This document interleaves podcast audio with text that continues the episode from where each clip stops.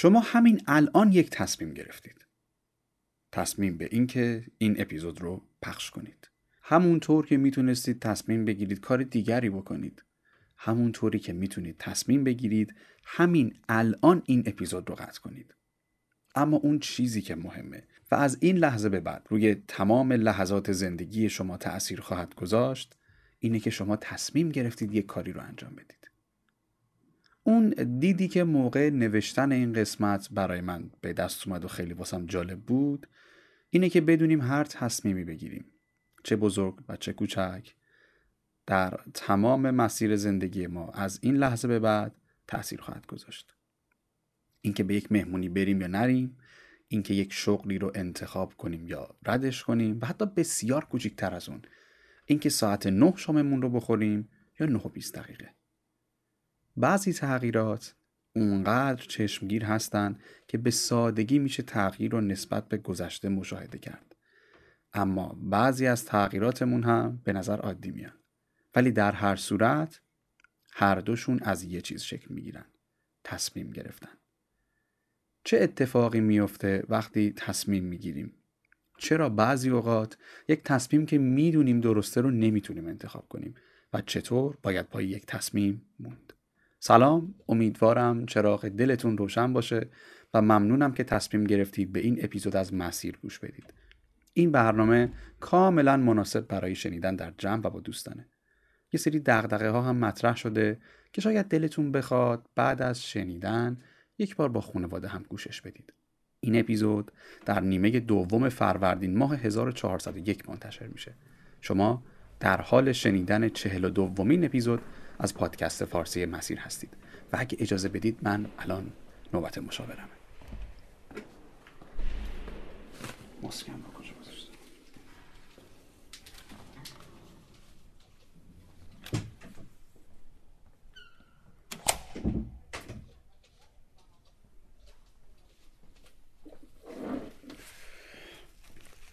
سلام روزتون بخیر؟ سلام روز شما هم بخیر. این پوشه رو منشیتون گفتن که بدم خدمت شما. ممنونم. بفرمایید. پس اولین بار پیش ما میایید. در خدمت هستم. خواهش می‌کنم. خدمت از ماست. من والا اولین باره که کلا مشاوره می‌گیرم. برای همین اصلا خیلی نمی‌دونم چی باید گفت خیلی هم خوب. چطوری باید خیلی هم. خوب. خب چی شد که تصمیم گرفتی مشاوره بگیری؟ راستش دوست داشتم زودتر بیام ولی خب به دلایلی نمی‌تونستم. چند وقتی بود که احساس می‌کردم که یه سری تغییراتی باید انجام بدم ولی نمی‌تونم. یه سری تغییرات مهم که بعضیاشون رو می‌دونستم درسته ها. ولی انگار زورم نمی‌رسید که انجامش بدم. یه سری احساسات هم در من به وجود اومده بود تو این چند وقت اخیر مخصوصا بعد از اینکه یک تغییر شغلی داشتم که احساس می‌کردم اصلا اون احساسات مال من نیست. و به همین دلیل که نیاز به یک سری درست. اقداماتی داشتم که زورم بهشون نمی‌رسید و انرژی و ذهنم رو درگیر خودش کرده بود با اون احساساتم نمی‌تونستم کنار بیام این شد که تصمیم گرفتم بیام و عالی. کمک خب اون تغییراتی که میگی باید انجام بدی ولی نتونستی چیه؟ بیا درباره اونها صحبت کنیم. خب ام، مهمترین مسئله که وجود داره و مهمترین دغدغه‌ای که تو ذهن منه مهاجرت. خب من می‌دونم که اینجا آینده خاصی شاید برای من نباشه. من توی دانشگاه برخوندم در حالی که خیلی علاقه نداشتم واقعا. بیشتر به هنر و مدیریت علاقه من بودم. از دانشگاه که اومدم بیرون کارهای مختلفی رو امتحان. کردم. در نهایت سه سال پیش وارد شرکتی شدم یه شرکت آموزشی. به عنوان بازاریاب و در طول دو سالی که اونجا بودم مرحله به مرحله رشد کردم ارتقا گرفتم و تا سرپرستی فروش و مسئول آموزش به طور همزمان رفتم بالا مسئولیت گرفتم. خب خیلی کار بزرگی کردیم اونجا. از یه شرکت که پنج نفر توش بودیم و درآمدی نداشت به درآمد عذرخواهی می‌کنم. به درآمد میلیاردی رسوندیم شرکت ولی در نهایت این احساساتم که میگم انگار مال خودم نیست بعد از این اتفاق پیش اومدن یکی از مهمترین احساساتش این بود که من مدت هاست خب احساس ناکافی بودن دارم. یعنی هر کاری می‌کنم هر چقدر هم بزرگ و خاص باشه باز احساس می‌کنم که کافی نیستم به درد نمی‌خورم درباره مهاجرت هم این فکر چند سالی هست که توی ذهن منه ولی انگار هیچ وقت نتونستم براش تصمیم درستی بگیرم پای تصمیمم بمونم. چون هم حس می‌کنم شاید اگر اونجا برم هم کافی نباشم و هم نسبت به رفتن گاهی احساس گناه می‌کنم. راستش. احساس گناه چرا؟ مادر من مثل خیلی از مادرهای ایرانی نسل خب. ما با محبت زیاد ما رو به خودش وابسته کرده. جوری که هر بار به رفتن یا ترک کردن خونه فکر می‌کنم به مستقل شدن فکر می‌کنم احساس گناه بهم دست میده. چند سالی هم هست که کمی سلامتیش ضعیف شده و این بهم احساس مسئولیت و عذاب وجدان بیشتری میده. خب ببین اول از همه باید بدونی که خیلی از مادرهای ایرانی همینطورن. مادر من هم همینطوره. هیچ مادری اصلا دوست نداره که فرزندش از خودش دور بشه. ولی باید آینده خودت رو هم در نظر بگیری. تو مسئول زندگی خودتی نه پدر و مادرت. پدر و مادرت که رابطه بدی ندارن. نه. خب مسئول زندگی مادرت و پدرت. پس اون فکر تو از پایه و اساس اشتباهه. ببین تو کالایی که میفروشی اینجا خریدار نداره. طبق گفته خودت کارهای زیادی رو امتحان کردی و نتیجهش مشابه بوده. اون کاری هم که حالا در حوزه آموزش و تکنولوژی هم انجام دادی اینجا خب نتیجهش رو دیدی. این اتفاق تا چهل سالگی هم تکرار بشه این روند نتیجهش خیلی تغییری نمی‌کنه. تو اگه می‌دونی جای بهتری واسه زندگی برات هست تویی که شرایطش رو هم داری نباید زندگیت رو فدا کنی. با این توجیه که فکر کنی داری کار خوبی می‌کنی. البته باید به این هم توجه داشته باشی که دلایل دیگه ای مثل یه سری ترس ها و شکست ها رو پشت این دلیل که میگه قایم نکنی. آره. اونم ممکنه باشه چون گاهی میترسم واقعا که نشه برم و نتونم. تا حالا کار سختی تو زندگیت انجام دادی؟ کاری که موقع شروع فکر می‌کردی که از پسش بر نمیای؟ آره کمم نبوده. خب پس از عهده این کارم برمیای از این نترس. از این نترس. بشین خوب فکرات رو بکن آینده رو ببین آینده خودت رو ببین. به اتفاقات درست نگاه کن و ببین تصمیم درست کدومه. و بعد از اون دنبال هیچ چیز دیگه ای نباش. معطل هم نکن و کار درست رو انجام بده. راستش خیلی ذهنم شفاف شد.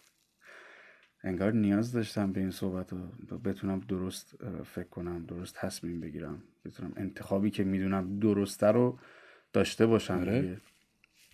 ولی خب الان اولین قدمم چی باید باشه؟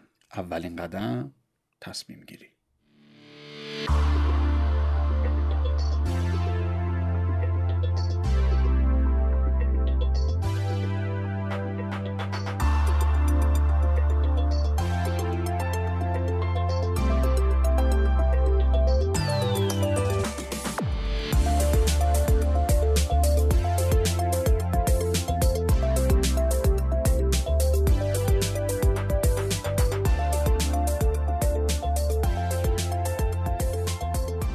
اومدید به اپیزود جدید مسیر. همونطور که می‌دونید این فصل از پادکست ما تسلط نام داره و درباره موضوعات مدیریت فردی و خودمدیریتی صحبت می‌کنیم. همونطور که از اسم این اپیزود مشخصه صحبت هایی که با هم میشنویم درباره تصمیم گیری خواهد بود. قبلش فقط بگید که هدف هاتون رو نوشتید اونها رو تو بازه های زمانی دسته بندی کردید چون همونطور که می‌دونیم و در اپیزود قبلی هم صحبت کردیم قبل از شروع هر مسیری باید بدونیم که به کجا می‌خوایم بریم. هدف برای ما حکم انتخاب کردن مسیره خیلی از ماها یک هدفی رو می‌تونیم مشخص کنیم اما تو مرحله تصمیم گیری و عمل به چالش برمیخوریم. خب مثل همیشه برای پیدا کردن راهکار یک قضیه اول میریم سراغ شناختنش. می‌خوایم این پروسه رو بشناسیم. چی کار باید بکنیم که تصمیم گیریمون درست تر باشه و بتونیم بهتر عمل کنیم؟ سوال اول تصمیم گیری یعنی چی و چطور اتفاق میفته تو علم روانشناسی تصمیم گیری یک پروسه شناختیه که به انتخاب کردن یک پدیده می انجامه این پدیده می‌تونه یه چیز ذهنی باشه می‌تونه یک عمل باشه می‌تونه یک وسیله فیزیکی باشه یا هر چیز قابل انتخاب دیگری. همونطور که می‌دونیم تصمیم گیری الزاما منطقی نیست و خیلی از تصمیم های ما می‌تونن بر پایه احساسات باشن. اگر راستش رو هم بخواید خیلی از تصمیم هایی که ما در طول روز می‌گیریم بر پایه احساسات بنا شدن. اینطور که وقتی ما می‌خوایم یک تصمیم رو بگیریم تمام ارزش ها، افکار، باورها، خاطرات و تمایلات خودمون در قالب احساسات و پیام های عصبی وارد یک پروسه بسیار پیچیده و بزرگ میشن که خروجی اون یک انتخابه. این انتخاب همیشه یک گزینه که از دل تحلیل های درست و فهم کامل یک موضوعیات نیست. ما درباره کارکرد مغز و تمایل اون برای حفظ بقای خودمون پیشتر و در اپیزودهای قبلی خیلی صحبت کردیم. مغز ما یک سازوکار داره که از اطلاعات قبلی خودش درس می‌گیره و سعی می‌کنه در راستای حفظ بقا انتخابهای بعدی رو بر اساس همونها بگیره.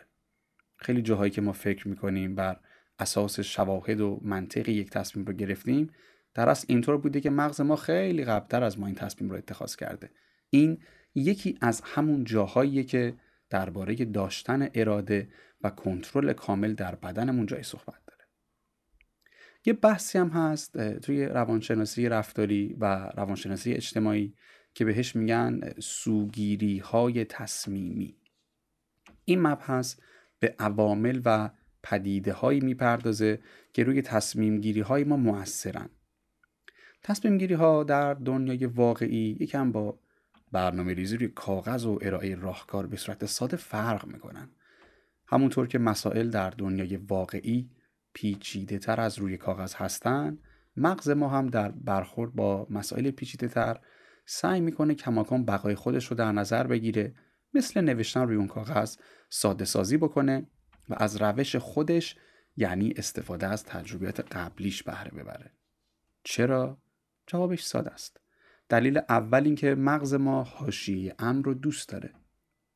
چون در ژنهای ما در حافظه سلولی ما و در ناخودآگاهمون در طول سالیان بسیار زیاد از اجدادمون به ما رسیده و ضبط شده که حاشیه امن یعنی احتمال بقای بیشتر. و دلیل دوم اینکه مغز نتیجه تجربیات و تصمیم های قبلی خودش رو دیده و می‌دونه. اینطور هم انرژی کمتری مصرف می‌کنه که مدارهای جدیدتری رو درست نکنه از همون قبلی ها استفاده کنه و هم به دید خودش مطمئن تر تصمیم می‌گیره. پروفسور دانیل کانمن روانشناس و رفتارشناس آمریکایی اسرائیلی بسیار معروف که در زمینه تصمیم گیری و رفتارشناسی فعالیت می‌کنه برنده جایزه نوبل اقتصاد به خاطر نظریه‌هاش در رفتارشناسی اقتصادی در اقتصاد رفتاری. برخی از این زمانهایی که مغز ما تصمیم می‌گیره به صورت ناخودآگاه از تجربیات گذشتش استفاده کنه رو شناسایی کردن و به همراه تیمشون معرفی کردن اسم این میانبرهایی که مغز ما برای ساده سازی مسائل پیچیده به کار می‌بره اسمش رو گذاشتن هیوریستیک اکتشاف. دوبار گفتم این جمله رو. هیوریستیک در اصل یک متد حل مسئله است که در زمانهایی که فرصت کمی برای حل یک مسئله یا راهکار داریم استفاده می‌کنیم. البته ممکنه این راهکارها خیلی بهینه نباشند ولی به خاطر وجود ضرب العجل در اون زمان کوتاه جواب میده.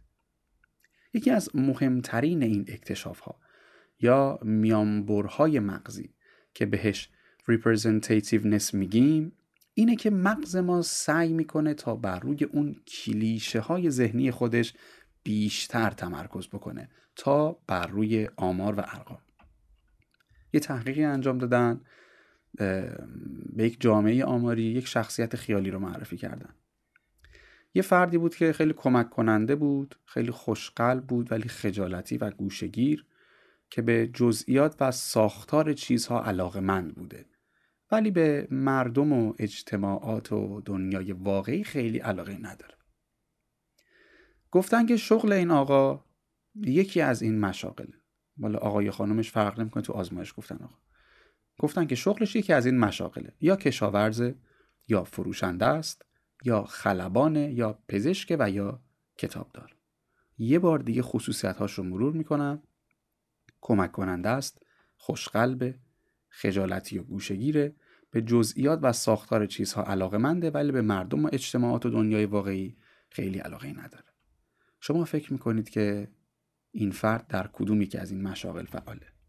خلبان پزشک.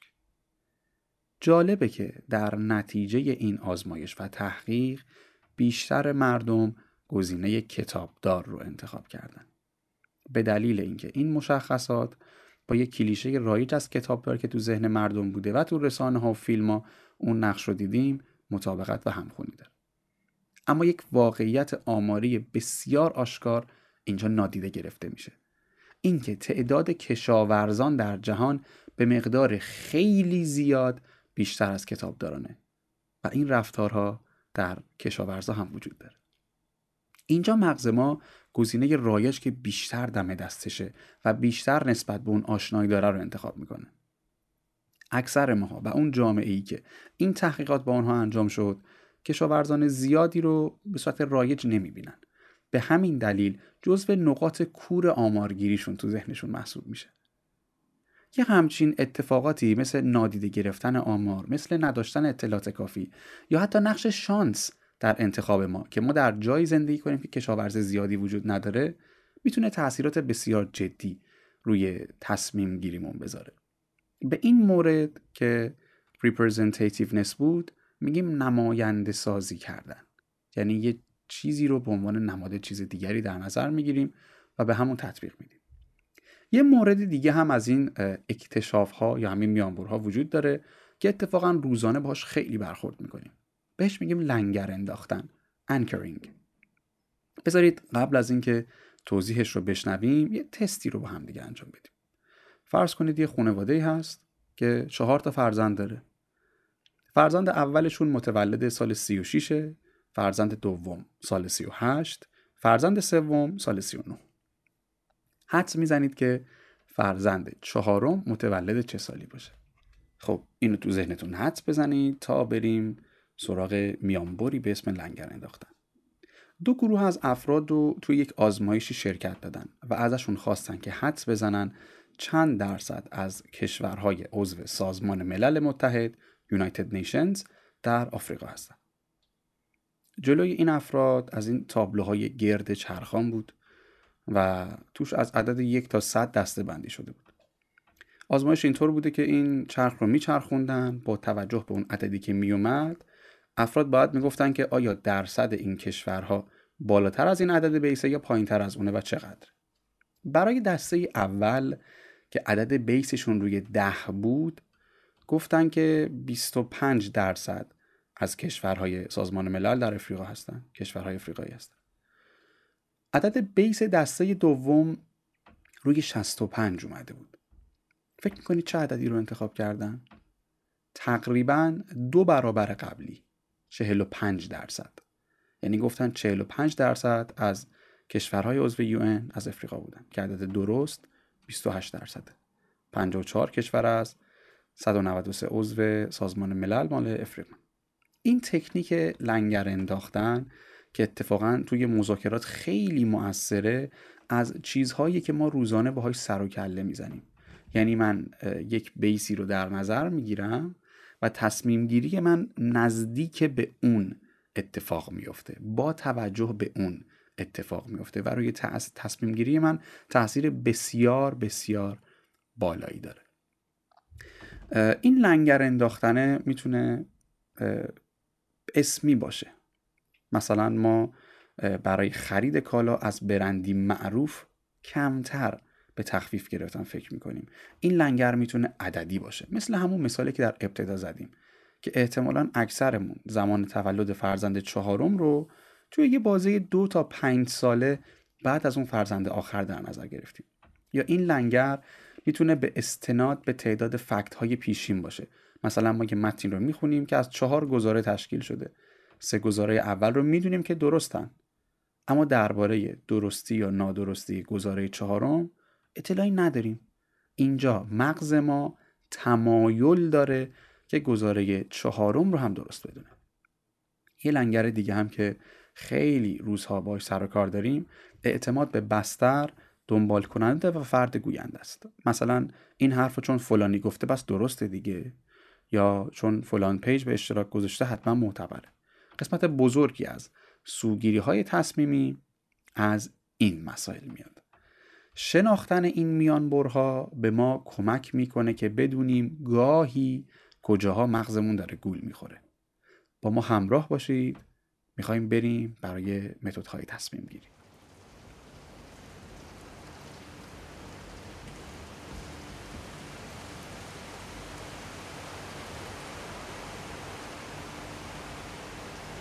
ممنون میشم اگه تا همین جای اپیزود نظرتون رو برامون بنویسید و در انتها اگه نظرتون تغییر کرد اون رو هم اضافه شناختن عملکرد مغز ما در پروسه های مختلف می‌تونه کمکمون کنه تا تصمیم منطقی تر و با دید شفافتری بگیریم.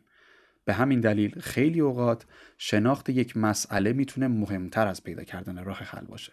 چه بسا که راه حل تو خود اون شناخته باشه. اما متدها یه سری راهکارها و تمرینهایی برای تصمیم گیری هست که به کمک می‌کنه بتونیم یک مسیری بسازیم و عمل تصمیم گیری رو با کیفیت بالاتری انجام بدیم. ما دو تا از این متدها که نسبت به بقیه بیشتر استفاده میشن و محبوب ترن رو قراره با همدیگه مرور کنیم. اگه فرصت اینکه جایی یادداشت کنید رو ندارید، تو ذهنتون نگه دارید که کدوم یک از این متدها رو انتخاب کرده بودید، در زمان مناسب برگردید و نکاتش رو یادداشت کنید. قبل از اینکه تکنیک ها رو با هم مرور کنیم در نظر داشته باشید که ما وقتی تصمیم گیری رو مد نظر قرار میدیم که اهدافمون رو انتخاب کرده باشیم یا بدونیم چه گزینه هایی رو در نظر داریم. یعنی بدونیم در چه زمینه ای و در چه راستایی می‌خوایم کاری رو انجام بدیم. چون متد ها رو راحتتر متوجه بشیم یه مثال رو در نظر بگیریم و اون رو با توجه به هر تکنیکی جلو ببریم. مثلا فکر کنیم که ما یه فردی هستیم که هر روز تا ساعت پنج بعد از ظهر سر کاره.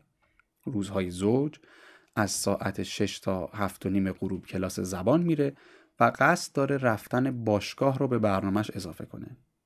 ببینیم که این مثال رو چطور می‌تونیم در متدهای خودمون جا بدیم. اولین متد رو پروفسور لئون من روانشناس مطرح استرالیایی و از افراد پیشرو در تحقیقات و نظریات تصمیم گیری ارائه کرده. این متد پنج مرحله داره. مرحله اولش goals clarification یعنی شفاف سازی اهداف و خواسته ها وقتی میگیم هدف منظورمون نتیجه یک پروسه است دیگه. ممکنه من در حال تصمیم گیری برای برداشتن یک لیوان آب باشم حتی. اینکه تصمیم بگیرم الان بردارم اون آب رو بنوشم یا ده دقیقه دیگه. پس ما صرفا داریم درباره یک هدف بزرگ صحبت نمی کنیم ولی بدونیم که درباره اهداف خیلی کوچیک هم حرف نمی‌زنیم. مرحله اول میشه همون درست دیدن خواسته ها و اهداف پروسه. تو مرحله بعدی باید گزینه ها و اقداماتی رو که می‌تونیم برای انجامش در نظر داشته باشیم تو ذهنمون داشته باشیم یا بنویسیم. اسم این مرحله Option Generation گزینه سازی بعد از این کار باید درباره پروسه انتخاب و اقداماتمون اطلاع به دست بیاریم. چطور کارها رو انجام بدیم؟ نتیجه چی میشه و بتونیم تو این مرحله که fact finding اطلاعات رو پیدا کنیم. وقتی اطلاعات رو به دست آوردیم در مرحله consideration of effects نکات مثبت و منفی گزینه ها و اقداماتمون رو در نظر می‌گیریم. اصطلاحا باید اینجا بررسی بکنیم که هر کاری رو انجام بدیم یا هر گزینه رو انجام بدیم چه سودی و چه ضرری برای ما داره چی به دست میاریم و چی رو از دست میدیم. و در مرحله آخر گزینه ها رو بازبینی می‌کنیم و اقدامات گزینه انتخاب شده رو انجام میدیم. این مرحله آخرم اسمش هست Review and Implementation بازبینی و اقدام کردن. مثلا توی مثال خودمون من می‌تونم در مرحله اول ببینم که چقدر باشگاه رفتن برای من مهمه و اصلا هدف من از باشگاه رفتن چیه؟ آیا می‌خوام وزنم رو کاهش بدم؟ آیا می‌خوام سلامتی بیشتری داشته باشم؟ آیا می‌خوام بدن ورزیده تری داشته باشم؟ یا هر مسئله دیگری. بعد برای هدفی که می‌خوام گزینه ها رو در نظر می‌گیرم. مثلا ممکنه با حفظ رژیم غذایی هم بتونم به هدفم نزدیک بشم یا برسم. یا اگه صبح بیدار بشم و برم پارک و بدوم هم بتونم به چیزی که می‌خوام برسم. اینجا باید اطلاعات به دست بیارم فکت به دست بیارم که آیا این گزینه که تو ذهنمه یا گزینه های دیگه کدومشون کار آمده و هر کدوم برای رسیدن به هدف من چه فوایدی دارن چی رو به دست میارم اگه انجام بدم و چی رو از دست میدم. در نهایت بعد انتخاب یک دور دیگه پروسه رو بررسی می‌کنم و اقدام رو انجام میدم. متد دومی که با هم بررسی می‌کنیم توسط پروفسور کریستینا گو استاد و رئیس بخش مدیریت دولتی دانشگاه هاوایی طراحی شده. این روش در ابتدا برای فعالین حوزه سلامت تدوین شده بود ولی می‌تونیم به راحتی متوجه بشیم که برای افراد در حوزه‌های عمومی هم کاربرد زیادی داره. این متد شش مرحله داره. اولین کاری که می‌کنیم تعریف اون مسئله یا مشکلی که می‌خوایم براش تصمیم گیری بکنیم. باز همون مثال باشگاه رفتن خودمون رو در نظر بگیریم. مرحله بعد در نظر گرفتن شرایط یا محدودیت هاست. این نقطه به نظر من نقطه قوت این متد نسبت به قبلیه. صرفا راهکار محور نیست. من تو مثالم یه محدودیتی داشتم به اسم کلاس زبان که همه چیز رو تحت تاثیر خودش قرار میده. به نظرم اگر این جزء گزینه های در نظر گیرنده باشه خیلی می‌تونه مفید باشه. آره. بعد از اینکه این کار رو انجام دادیم باید تمام راه های عملی رو در نظر بگیریم و جمع کنیم و بعد از اون موقع شناسایی و انتخاب بهترین راه حله بعد از اینکه راه حلمون رو انتخاب کردیم باید وارد پروسه اجرا بشیم. اینکه اینجا یه برنامه میچینیم چه اقداماتی رو انجام بدیم و چطور انجامشون بدیم. تا اینجا ما برای مسئلهمون دنبال راه حل گشتیم. گزینه هایی که می‌تونستیم براش انجام بدیم رو پیدا کردیم و از بین اونها بهترین گزینه رو انتخاب کردیم. براش هم برنامه اجرایی ریختیم. اینجا تو هر مرحله ای تو هر قدمی که کار رو انجام میدیم و قابل بررسی باشه قابل feedback گرفتن باشه پیشرفت خودمون رو بررسی می‌کنیم و به اصطلاح feedback می‌گیریم اگر لازم شد. با همون مثال باشگاه رفتن توی ذهنتون مرورش کردید یه دور مثال رو توی ذهنتون بررسی کنید خیلی سریع برمیگردید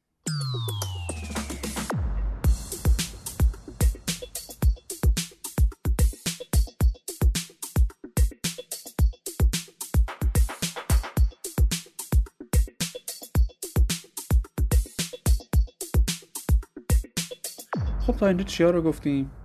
از نظر شناختی تصمیم گیری رو بررسی کردیم. با چند تا از سوگیری های تصمیم گیری و عوامل تاثیرگذار روی تصمیممون آشنا شدیم. اینکه چطور مغزمون می‌تونه گول بخوره. دو تا از متدهای خیلی مطرح برای تصمیم گیری رو یاد گرفتیم و رسیدیم به اینجا. اونچه که در قسمت جمعبندی هستیم می‌تونیم بگیم یه خلاصه ای از متدهای تصمیم گیریه خلاصه نه شاید وارسی کلمه درست تری باشه. آره.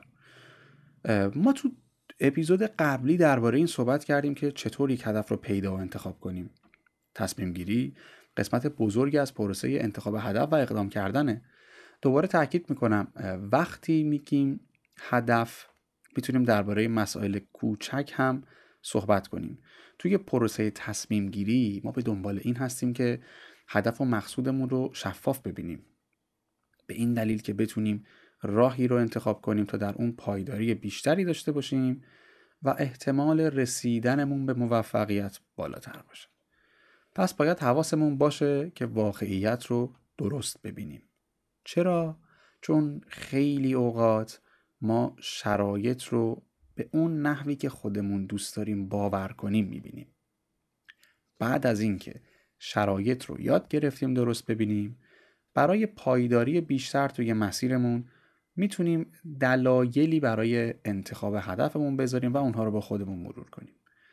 در نهایت هم که یه برنامه ریزی نسبی واسه به دست آوردن اون نتیجه انجام میدیم و در طول مسیر انجام دادنش برنامه رو می‌تونیم به مرور کامل کنیم. یادمون باشه نیاز نیست که حتما یک برنامه کامل داشته باشیم و باید حواسمون باشه که در مرحله برنامه ریزی گیر نکنیم. عادتی که خود من دارم اینه که اول کلیات یک برنامه رو می نویسم براش برنامه ریزی می کنم بعد برای یکی دو قسمت ابتدایی شروع به نوشتن جزئیات می کنم این کار کمک می‌کنه که هم عملگراتر باشیم و هم کمالگرایی رو کنترل می‌کنه داستان تصمیم گیری و موضوعاتش خیلی از چیزی که فکر می کردم گسترده تر و بزرگتر بوده. من سعی کردم مهمترین چیزهایی رو که مطالعه کردم تا جایی که ممکنه و موضوع آسیب نمی‌بینه خلاصشون کنم و به شکل کاربردی درشون بیارم. امیدوارم توی این کار موفق بوده باشم و ممنون میشم اگه نظرتون رو درباره این کار و این اپیزود برامون کامنت کنید. چنانچه محتوای این اپیزود یا این فصل از پادکست مسیر رو دوست داشتید و قصد دارید که حامی مالی پادکست فارسی مسیر بشید حتی به اندازه یک لیوان چای می‌تونید لینک حمایت از این برنامه رو در قسمت توضیحات پیدا کنید. لیست مقالات استفاده شده هم مثل همیشه در قسمت توضیحات هست. با معرفی این برنامه به دوستاتون می‌تونید بزرگترین لطف رو در حق پادکست فارسی مسیر کنید. ممنونم ازتون که به من یک بار دیگه افتخار میزبانی رو دادید و تا دو تا یک شنبه دیگه تا اپیزود بعدی مسیر همینجا منتظرتون خواهم.